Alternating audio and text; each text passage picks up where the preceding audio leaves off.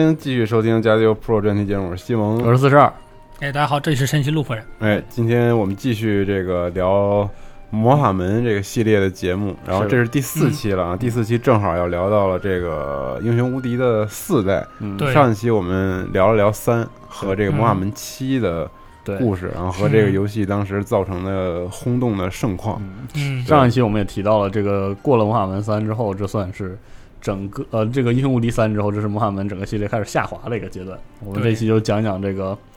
算是嗯，三 DO 时代吧，这个魔法门整个系列最后荣光吧，嗯，讲讲这这部分发生的事儿。啊，这真的是最后的时代了。也正是因为这个最后的时代，造就了一个，即便是到现在来说，也是争议非常非常大的魔法门的一座，嗯就是就是我们的《摩尔门之英雄无敌四》。嗯嗯英雄无敌四现在很多的玩家就是对其有的极大的争议。有人说啊、英雄无敌四特别特别不好玩；有人说英雄无敌四特别特别的好玩赞啊。对其实我觉得这本身就是对于英雄无敌四的一种成功的赞许，因为当有玩家愿意为一个游戏去进行如此之强烈的争执的时候，它本身就是已经是一种成功了。嗯，对，没错。所以说，在陆夫人我的心里，英雄无敌系列从一到七每一座都是成功的。嗯，有道理。嗯，英雄无敌四正逢我们三 DO 公司濒临倒闭，两千零三年倒闭嘛，濒临倒闭的前夕，也正逢我们这个 NWC 公司最艰难的时间。嗯在这个时间，在这个时时间内推出这样的一个游戏，对于他们来说真的是竭尽了最大的力量。大家可以看到，《英雄无敌四》画面的在当时做的真的是非常非常的不行，不光是整个过去是三 D 加精美的二 D 贴图嘛，对。对到那个在现在就完全是拿三 D 做的，嗯，但反而不如那个三代的那个细节特别差。对，因为他当时贴图没有细稿，无完全是那个裸三 D 模型往上做的，而且有很多的城镇的效果都直接是他们就做了一个那种 3D 的这样的一个建筑，完全不知道往哪里放，就东拼西凑往往里一插就得。哦最最知名的就是最知名的就是 Order，那就是手续阵营，就就是我们英雄无敌三里面的法师组，嗯他们的那个魔法塔是一根光柱，然后有一左擦一个屋子，右擦一个屋子，左擦一个屋子，右右擦一个屋子，就是愣摆上去的那样的东西。他们那当时是真的真的没钱了，当时是真的没钱了。而且不光是这样的原因，那个我们的《英雄无敌四》其实这个游戏的本身呢，也是东拼西凑而来的。哦，在当时不是说他们出了很多很多的，就用用我的形容词就是一裤衩的外传嘛。对，当时有这个第三人称那个 R RPG 动作的这个魔法门之十字军，魔法门之勇士，就是你控制一个人可以解谜，第三人称的，看起来很像是呃上古卷轴，但其实是一个线性的，是一个线性的一个解谜游戏，而且那个画面画质做的也也是完全完全的不行。然后呢，他们在此之上，当时还想做一个这个魔法门之神偷啊，这个创意呢就来自于当时非常非常有名的一个游戏《神偷》啊。哦，对。嗯当时现在也重启了，就是那个对，没错，嗯。嗯，结果当时呢都就没就没完成，就把神偷里面的 AI 呢拿来放到这个英雄无敌四里了，之后把神偷里面的很多的这种场景设计呢都拿来在别的地方用了。当时呢还有一个非常呃，当时还有一个我们玩魔法门这类人里面呃蛮喜欢的一个东西，叫做魔法门之传奇啊、嗯 m e t a Magic Legend，这是一个第一人称射击游戏。呃，这就是你拿用手搓那个魔法杖，搓完之后滋啾啾啾这样的一个第一人称的射击游戏。本来他们官方是想做成像是 COD 一样的关卡式的那种哦线性关卡式带剧情的那样的一个 R RPG 风格的，但是是用法杖进行射击的游戏。但是嗯做到一半就会就直接变成了、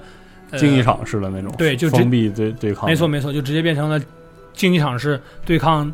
那种的了，就是很多东西都砍掉了，嗯。一些丰富的地图呢，也就直接扔到了魔法门九里面进行这个哦，再次运用，因为实在是加不上去了，他们没有，因为他很多做了一些线性的关卡，线性的关卡你就没有办法拿来做竞技场嘛，对啊，就拿来放到那里面，而当时也恰巧是这种射击游戏的非常对，所以说当时完全没有竞争力。CS 你打不过，Unreal 你打不过，对不对对？Doom 你也打不过，是的，那个雷神之锤你也打不过，所以说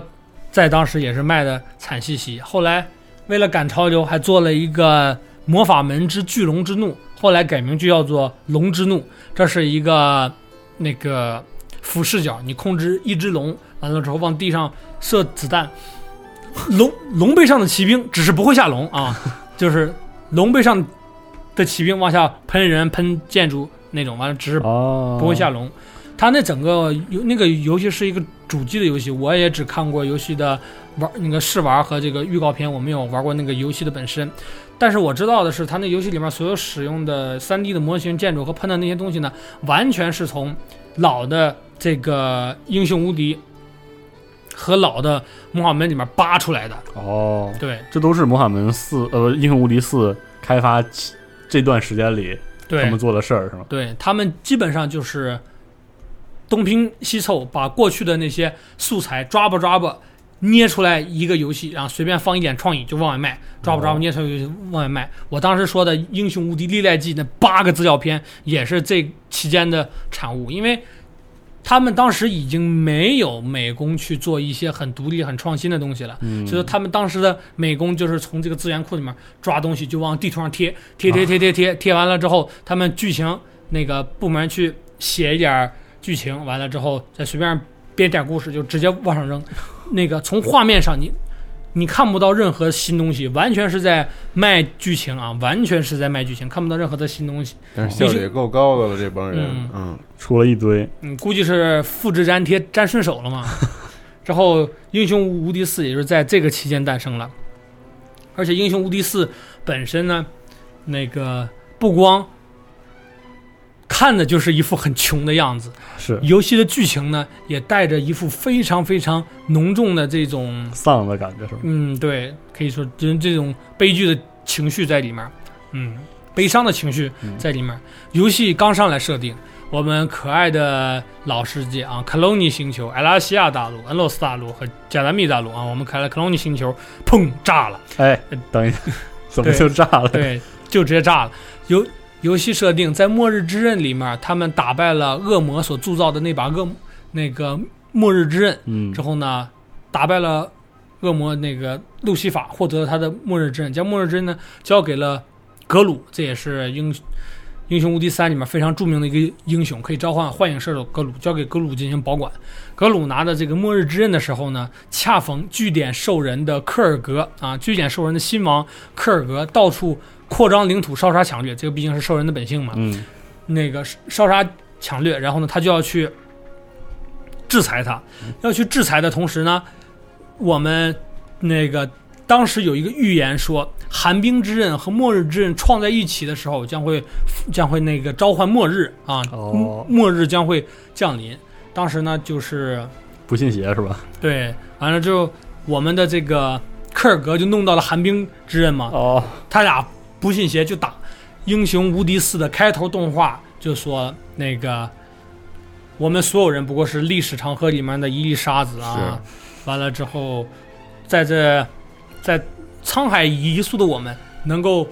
那个改变得了历史，做点什么呢？故事整个就是故事说的特别特别悲，你知道吗？啊，就完开场就这么一交剑，然后对我们以前熟悉的星球就炸了。对，完了之后就只就从来就没有看过这种的游戏，辛辛苦苦编了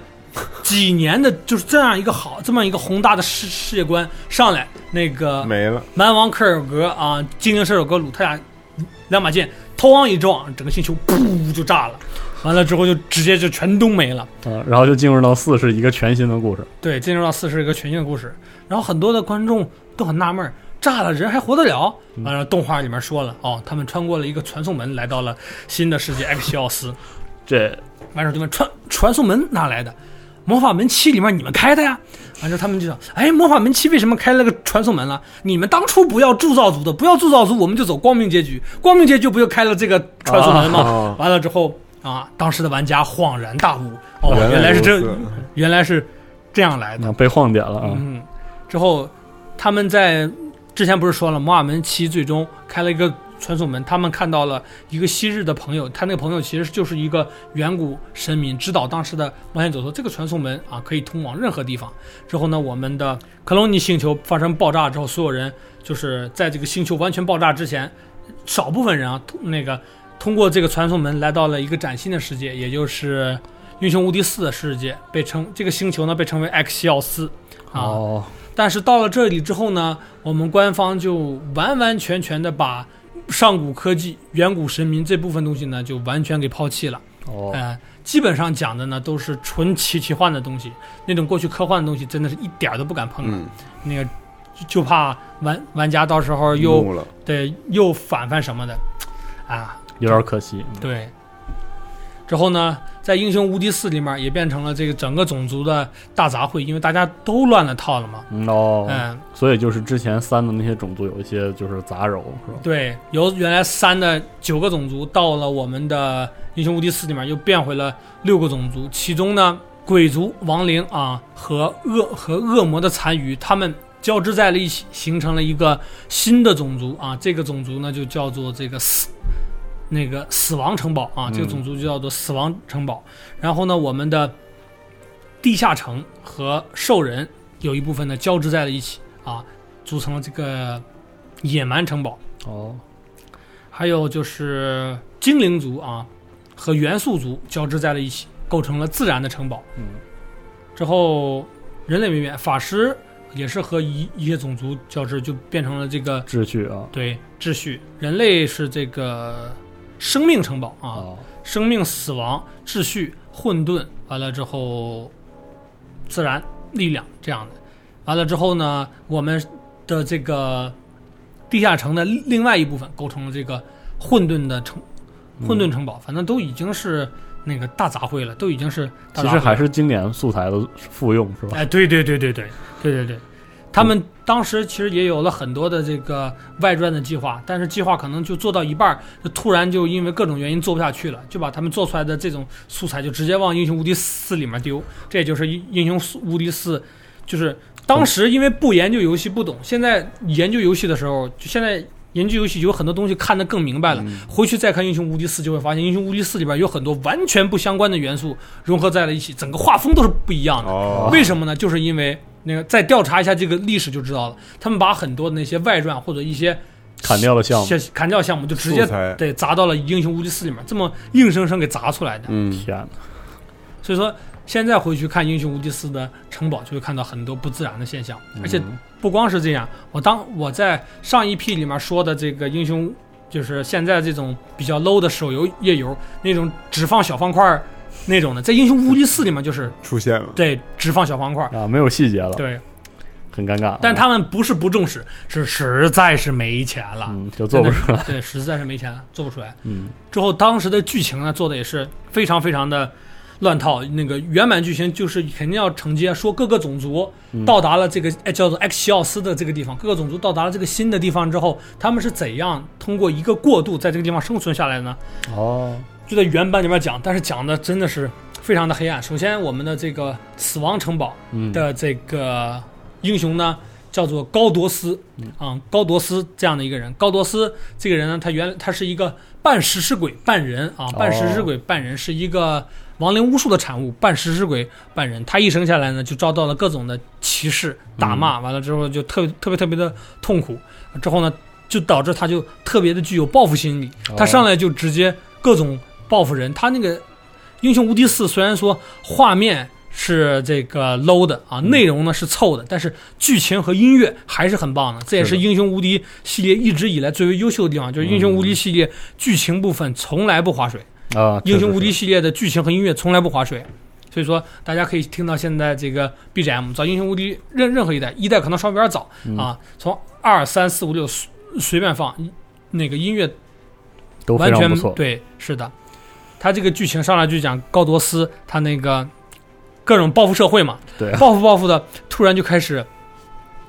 就进进入了贤者状态，哦就说我是谁啊？对，就突然就悟了啊！我是谁？我在哪儿？这今天晚上应该吃什么？是吧？对就进入了这种状态。然后呢，他借着高多斯之口，把《英雄无敌三》那个把《英雄无敌三》里面的一些人呢，进行了各种的这个旁敲侧击。比如说我刚才跟大家说的这个山德鲁，嗯，那个非常就是上来非常吸引玩家，而且非常优秀的这么样一个人啊，高多斯就上来说啊，他只只不过是一个野心极大的啊一个错误应用的人，而且人哦人家是山德鲁。人家山德鲁在《英雄无敌四》里面还没死呢，上来就说人家真是哦，而且他也记着这样的一个口实，也记着高多斯的这个口，把现在的这个英雄无敌，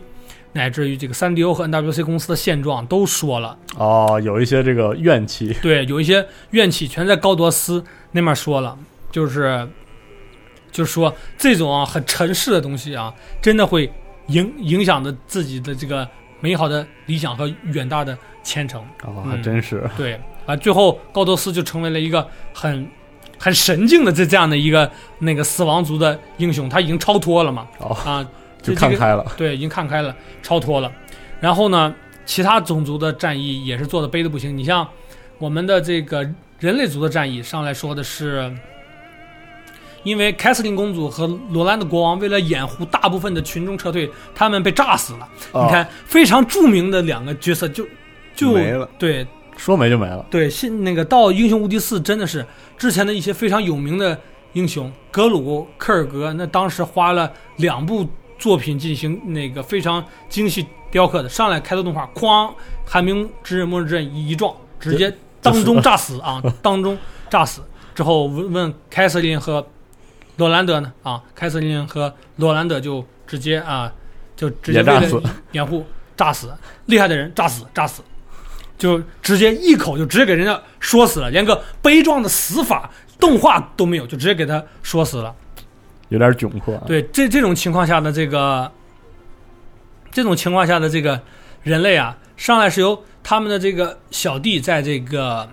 二把手啊，是二把手在这个我们的英雄无敌四 X 七幺四里面维系着整个人类秩序的。结果上来，他们设定有一把剑啊，施救之剑，类似于这个时钟剑嘛，嗯，拔出来的人啊，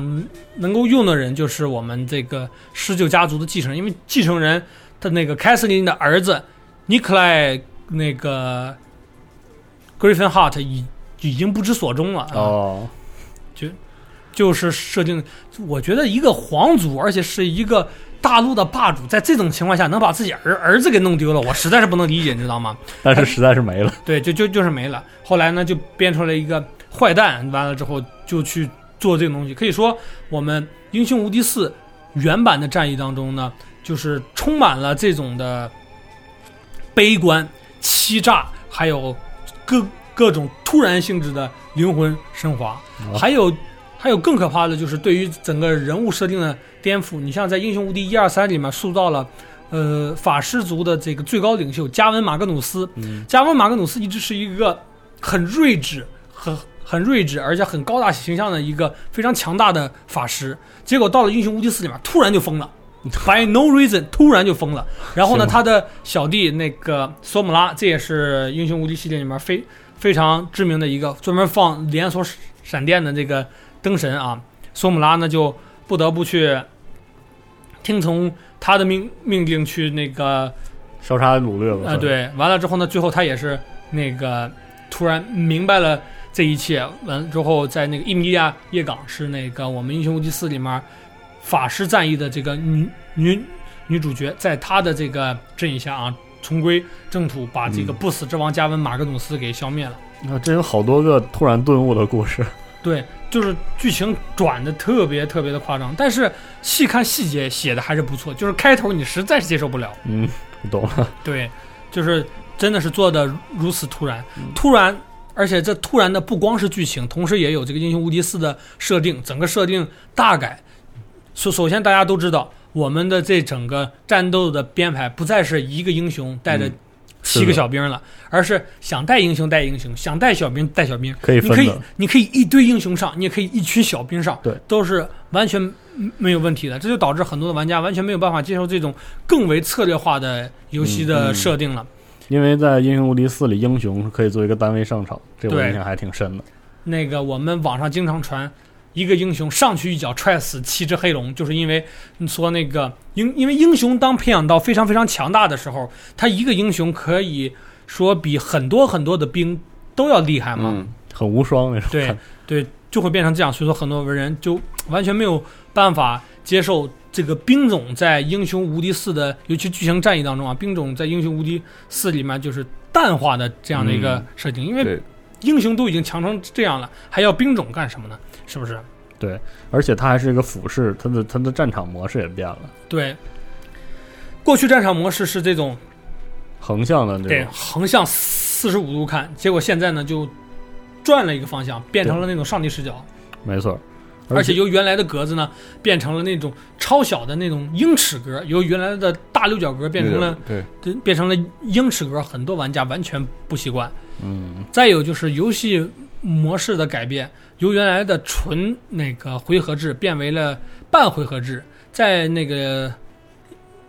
英雄无敌四》里面，当你就是碰到了一坨矿，如果有这个兵种进行守卫的话，兵种是有这种灵活守卫形态的。你只要在它的这个范围内，它会主动向你发起进攻，截断你的回合。这点让很多玩家都不适应，因为嗯这样做的话，你就没有办法偷矿，同时也没有办法进行风筝了。但是有很多玩家就觉得很开心，因为这个游戏里面设计了另外一种兵，叫做盗贼啊，你可以用盗贼潜行去偷矿，打起来呢就更加的有策略性了。反正这种东西就是，变化很多，其对实四。嗯，那么喜欢啊？对我其我毕竟是我第一个玩的嘛，有点感情了是吧？对。然后后来又出了这个极速风暴和那个疾风战场 Gathering Stone 和 Win Winds of War，嗯就出了两个资料片。这两个资料片的这个内容呢，可以说是堪比我们《英雄无敌三》的《英雄无敌历代记》，就只多了一些兵种，完了之后多了那么一些战役，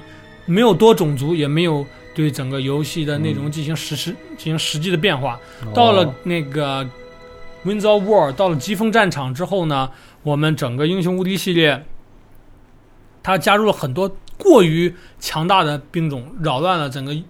英雄无敌四的这个平战术衡。体系是吗？对，那四有没有讲一个比较完整的故事呢？就是正作是是几大种族在这里立足的过程，再往后这个故事接着推进了吗？再往后，Gathering Stone 讲的是一个很指环王的故事，说的是有一个非常邪恶的人要来那个统治英雄无敌四 X 席奥斯这个世界里面的另外一个大陆，哦然后那里的那些那里的一些比较厉害的人呢，就像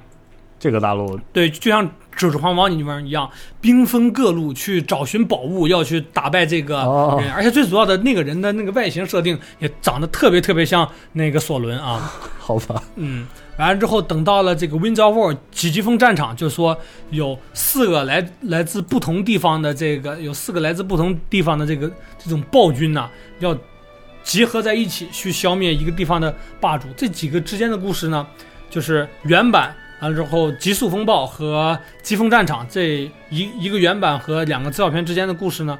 完你没有。几乎是没有任何的衔接，就是偶尔有哦提及，就在别的地方存在这样的一个大陆，包括魔法门九在内都是没有提及，因为他们当时 NWC 制作组是打算在英他们所想制作的《英雄无敌五》和这个魔法门十当中啊，那个将所有的前面这些铺的很四散的东西呢，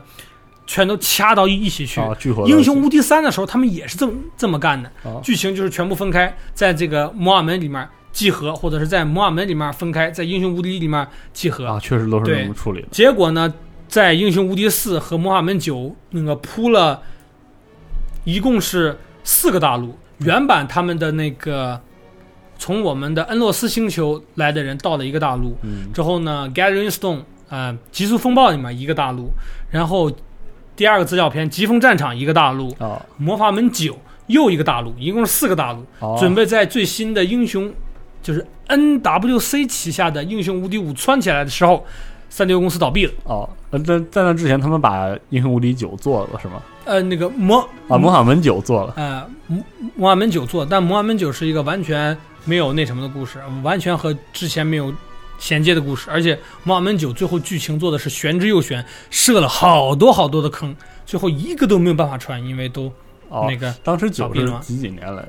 嗯。九是几几年？九它它的系统有什么变化？九应九是我要没记错的话，九应该是零二年出的，我们当时也是同年代理的，只不过因为当时我们中国的育碧上海公司在当时出现了一些问题，因为咱们中国当时政策变了，哦，限制这些外国游戏企业在咱们中国卖游戏，所以说呢，他就不得不把这个《英雄无敌四》乃至于后面的那些魔法门其他系列的版权都拱手让给了当时中国非常有名的一个游戏代理公司，叫第三波。对，啊，是的，对。第三波是当时那个台湾红旗他们那个就是老被念作宏基的那个公司嘛，红旗。嗯，在红旗旗下的一个专门搞那个游戏的这样的一个部门。哪个红旗？啊？就是红旗 Acer Acer 那个字念旗。旗，那个字念旗没错我不念机啊，对啊对，对当然。咱们老念机嘛，对。是。完之后，正是因为老念机，所以说他们最后说你们爱念啥念啥，我们叫 Acer 算了。对对，再也不是。说这个中文的名字了。对。然后我们现在第三波还活着，只不过剩一个空壳，还在这个 Acer 手底下。当时还是很厉害的时候啊，他们当时第三波北京带的这个游戏嘛，完了之后我嗯带的这个《英雄无敌四》，《英雄无敌四》第一个资料片，呃，《Gathering Stone》那个极速风暴，还有这个魔法门九，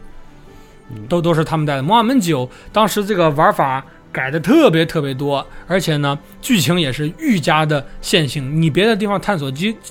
几乎看不到很多对关于这个整个世界的人文部分，哦还有一些那个趣味的描写都没有了，你就直接按着剧情走就好了。而且当时他们由过去的那种，过去虽然说也是 3D 引擎，但其实看起来有点像是我们现在玩家说的这种 2.5D 嗯啊，因为他那个人物是一个比较像是怎么说呢？平面或者饥荒知道吧？啊嗯，就是它其实就是一个纸片，但是它会围绕着你的视角转啊哦，但那样的一哦个，就过去是那样的一种对，是的，三 D 引擎，结果到了这个魔法门九之后，就变成了一个纯三 D 的。九有副标题吗？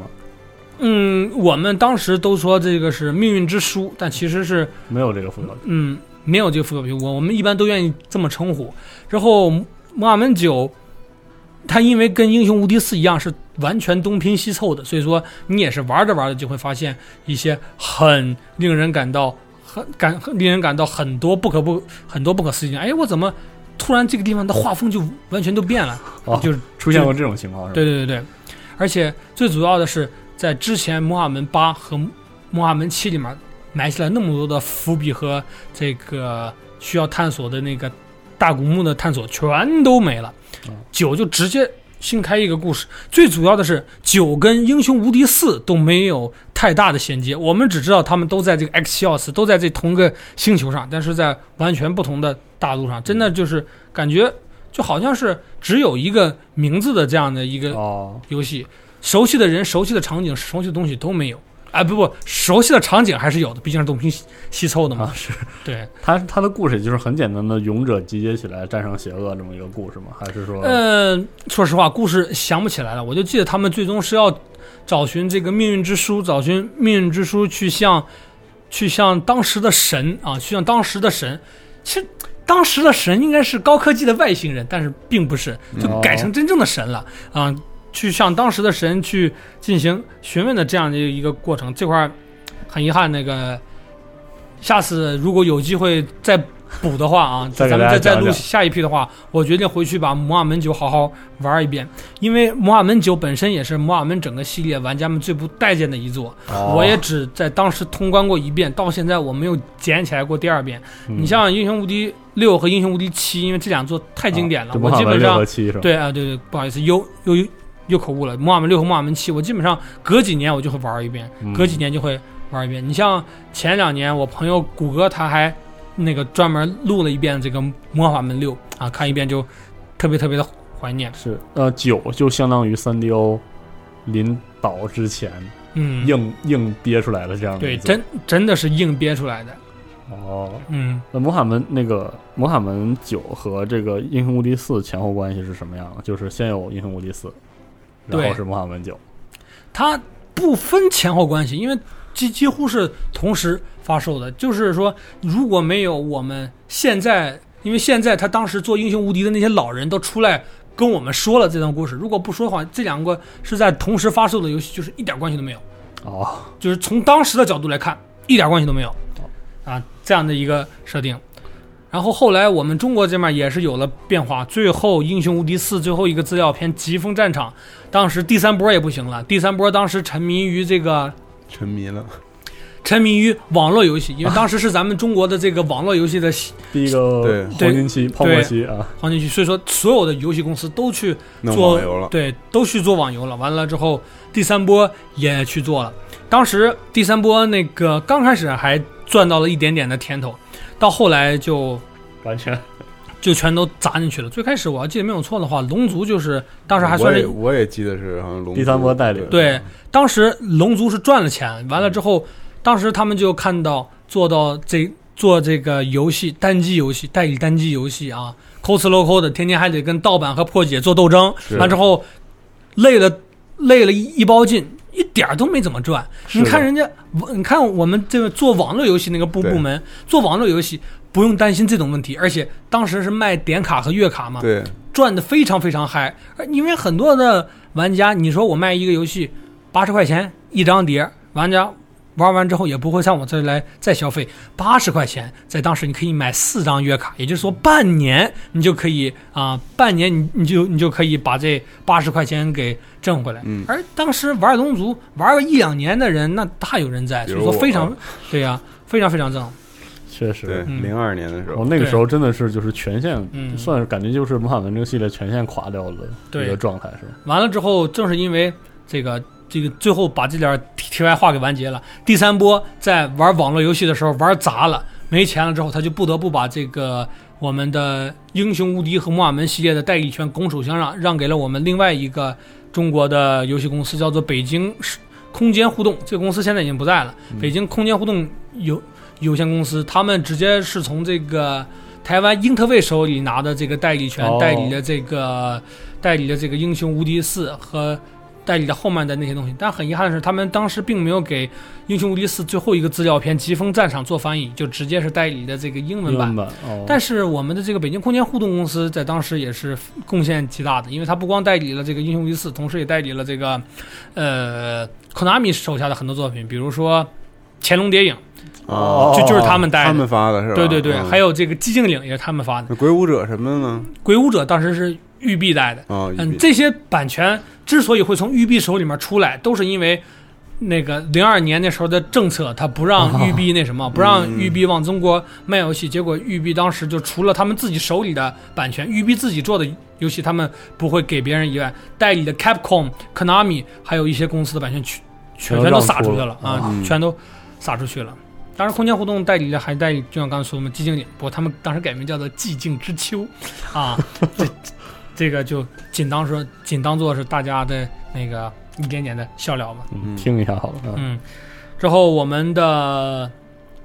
最后最后的一段时期，我们 NWC 公司准备做《英雄无敌五》，将我之前所说的很散的这段故事串起来的时候呢，呃，三丢公司实在是扛不住了，终最终在二两千零三年七月，两千零三年七月开始结算，最终两千零三年九月倒闭。嗯嗯倒闭了之后呢，三 DO 手下的《玩具兵大战》系列那让 Take Two 买走了，就是阿星他们母公司对老大 Take Two 买走了。嗯然后呢，国王的恩赐交给了俄罗斯的 EC，是的，嗯，哦，国王恩赐其实被他们压了很多年，国王的恩赐系列，他们其实当时出过续作的，就是那个两千一九九六年出完这个就所谓的英雄无敌的前身作光光，当时叫光恩赐嘛，也被翻译作光的赏金之后呢，嗯就是很拮据的那段时间，他们也出了一个叫做《魔法门之英雄无敌之龙骨之杖》。呃，这个其实是国王恩赐是吧？他们是直接把国王恩赐的玩法套到了这个英雄无敌里面，里面全都用的是英雄无敌的素材和英雄无敌的内容，玩法跟国王国王恩赐一样，大地图你是一个英雄骑骑个马扛个旗儿，计时跟他走的，碰到敌人之后是进行这种回合制哦战斗的。你可以看到现在的国王恩赐也仍然沿用着这种玩法。是零三年三 DO 让出了，这终于让出了这个牌子。我正好真的是那个时候，我我那个时候应该是高中，呃，然后我们育碧以一百三十万美元的价格就把魔法门以及魔法门旗下的整个东西都买到了自己的手里。啊一百三十万，一百三十万真的是要多便宜有多便宜。怎么就白送一样？这种对，真的就是白送一样，因为育碧他们跟三六公司还有有的很多的合作嘛，基本上就算是线下交易，就直接都甩出去了。完，就是三 DO 手下啊，还有就是三 DO 的一些高科技的研发部门的一些产物和内容呢，都被他们的当时的老大，我之前所说的原 EA 的创始人啊，特里普霍金斯先生被他都拿走了。拿走了之后呢，他当时不就提出了第二个预言嘛，将来手机游戏肯定会大火嘛。于是他就利用这三 DO 这部分剩余的这部分科技技术和技术资源呢，创立了一个属于他自己的手机游戏公司，叫做 Digital Chocolate 数码巧克力。你你们可以看到，数码巧克力公司的这个成立时间呢，距离三 DO 公司的倒闭时间呢不到一年、啊，嗯不到一年的时间能够成立起那么样一个对那么样一个大公司，你就知道他那算是自己底下做的嗯，一个啊这样的但是黑色交易。离移动娱乐，移动娱乐兴起还是有点早。这嗯大哥的前瞻性有点，太强，是吧？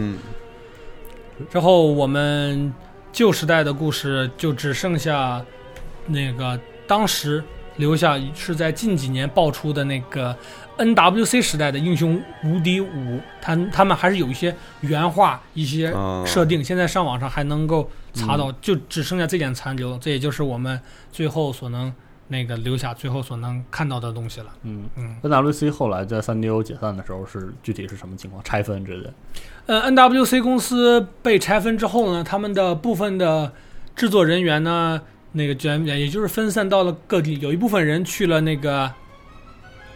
那个公司名叫什么来着？拼 Arkin 吧，A A R K N E 做那个然后就做了哦黑暗弥赛亚，啊，黑暗弥赛亚和这嗯个 Dishonor 那个公司，有一部分人去了那里，完了之后呢，还有一部分人去了 Bethesda，啊、嗯。都是一一家人，得嘞。嗯，嗯，之后还有一部分人呢被育碧收编了，主嗯主要就是去了这么样几个地方，嗯。嗯，然后呢，剩下都该拆吧拆吧就散了。在这个三 DO 还没解散，大概两千年的时候，我们 JVC 老爷的那个 JVC 老爷他的这个好友马克考考德威尔，就是已经预见到了这个嗯，王朝灭亡的这个悲剧啊，就当时就劝 JVC 走，但 JVC 不走，因为毕竟自己的儿子还在三 DO 手底下呢。是他他不走就没办法。完之后，马克考德威尔自己就走，走了之后他就去他去那个 Unreal 了。啊，哦，做虚幻竞技场去了。之后，JVC 老爷一直坚守到了最后，在三 DO 崩溃完了之后，NWC 那个解散之后呢，他当时就真的是万念俱灰，这是他本人那个亲口说的，他本人就万念俱灰，觉得这他这辈子就完了，这辈子呢 也不也可能再也不做游戏了。于是呢，他直接就当时。育碧是有给 JVC 老爷给我们的英雄无敌之父发 offer 的，但不去，他拒拒绝了。我的天，他在家里宅了九个月啊，在家里宅了九个月的时间，但是东山再起，但是他宅了这九个月，他发现这九个月他什么都没有干，一直在玩游戏啊，他觉得我还是离不开游戏这个行业，于是他就那个东山再起，就又出山了。嗯之后和所有的我们。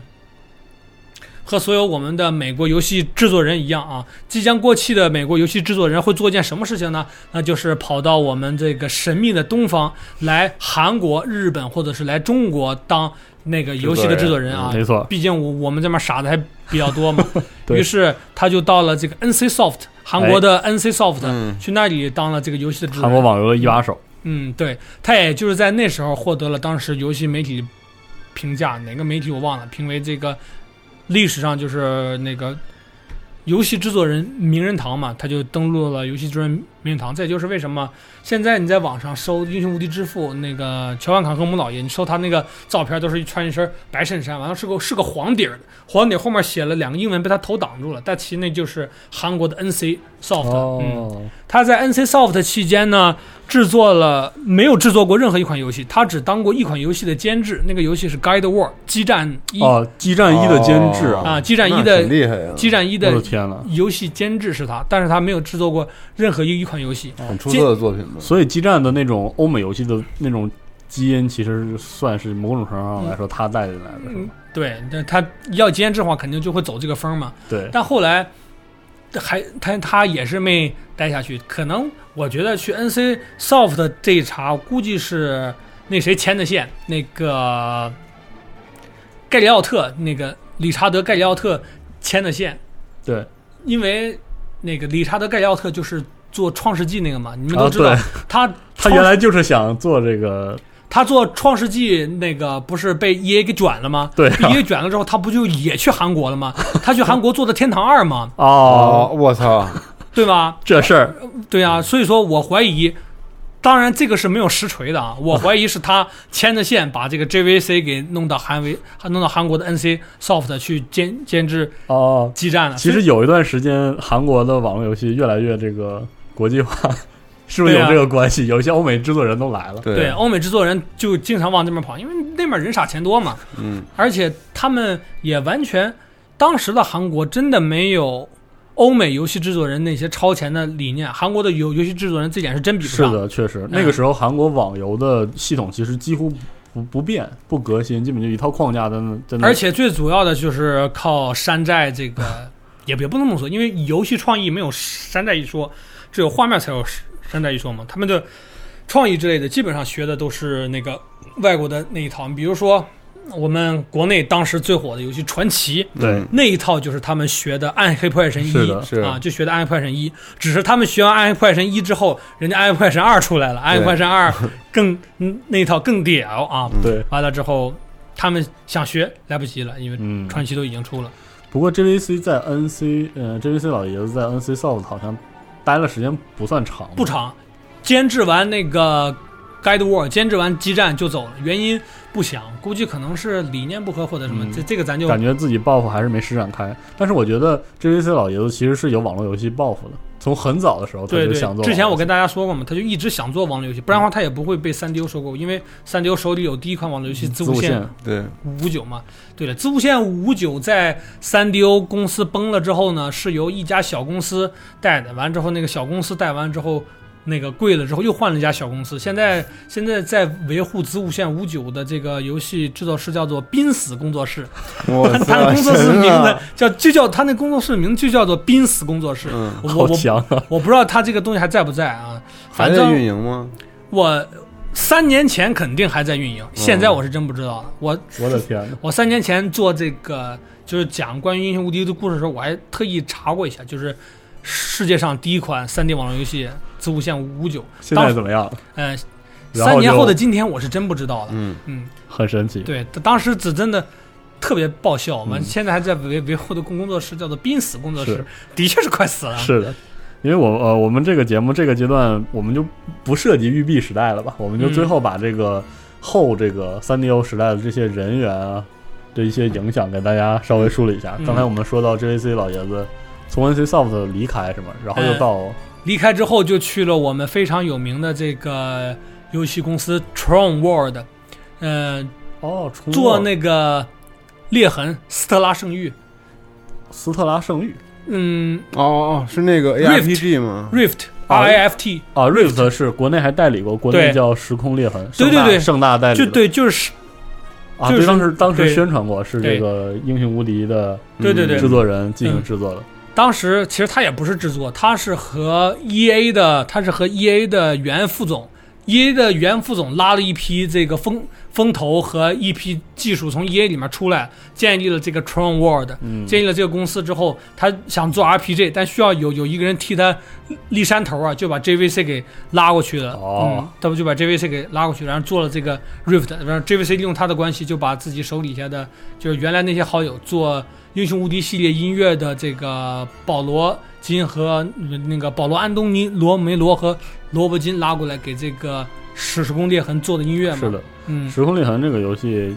在当时看来就是属于典型的网络游戏求变的作品，嗯，有很多很很神奇的设定，然后嗯。而且也挺重 PVP 的。不过这游戏这个游戏现在的欧美服务器应该还在，很遗憾的是，这个游戏我没有很深的去玩过，毕竟当时接触的时候正是那个我 VPN 用的不是特别熟熟悉的那时候，就特别特别的卡，嗯就打打了一开刚开始一会儿就放弃了，就不知道。这个游戏盛大在国内代理的时候也谈不上特，也其实很上心，砸了很多资源去宣传，但是并没有起来啊。我感觉是那批浪潮末尾的一座，就也算是被拍死在沙滩上了。嗯，但是 Rift 一开始还是蛮挣钱的，是的，但是其实 Rift 还没有开始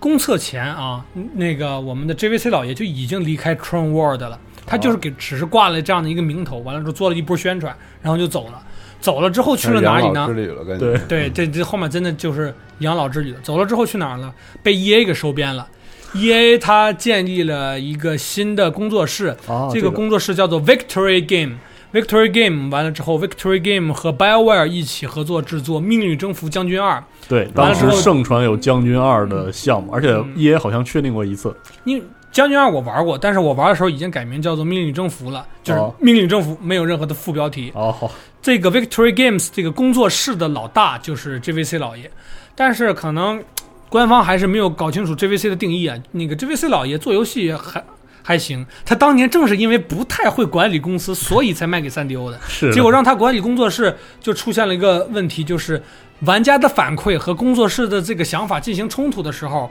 他们往往会开很多的会。这个是那个我们内部的这个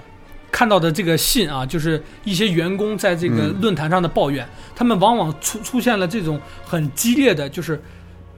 关于一个一就是关于一个游戏里面的创意和玩法，当有极大一堆的玩家开始进行反馈，而且这个反馈的意见和他们这个制作方和他们的这个制作小小组进行冲突的时候，他们就得开很长时间的会进行研究、进行讨论，究竟应该先符合哪方面的意见。嗯。这方面呢，就就耽误时间。时间，对，导致这个《命运征服将军》这个项目呢一拖再拖，一拖再拖，而且游戏的引擎呢也换过一次，就最后换成这个寒霜三引擎了嘛。对的，完了之后拖了整个游戏的进度就非常非常的那什么，导导致这个游戏的导致命运征服，它为什么会改名叫做那个命运征服？就是去掉将军二这个名字呢？就是中间它有一波风格大改，原原来就直接是星际争争霸二的啊那套东西来的，你知道吗？嗯中间就会有中间导致中间有一波大改。这个游戏，我记得我在刚上初中的时候第一次知道存在将军二，然后等到我，我想想啊，快大学毕业了吧，才宣布这个项目没了，这中间拖了非常非常长时间，对很尴尬这个事儿，，JVC 老爷在这里面呢就有就有很大的责任，因为他毕竟是对他毕竟是管理，并不是优柔寡断，而是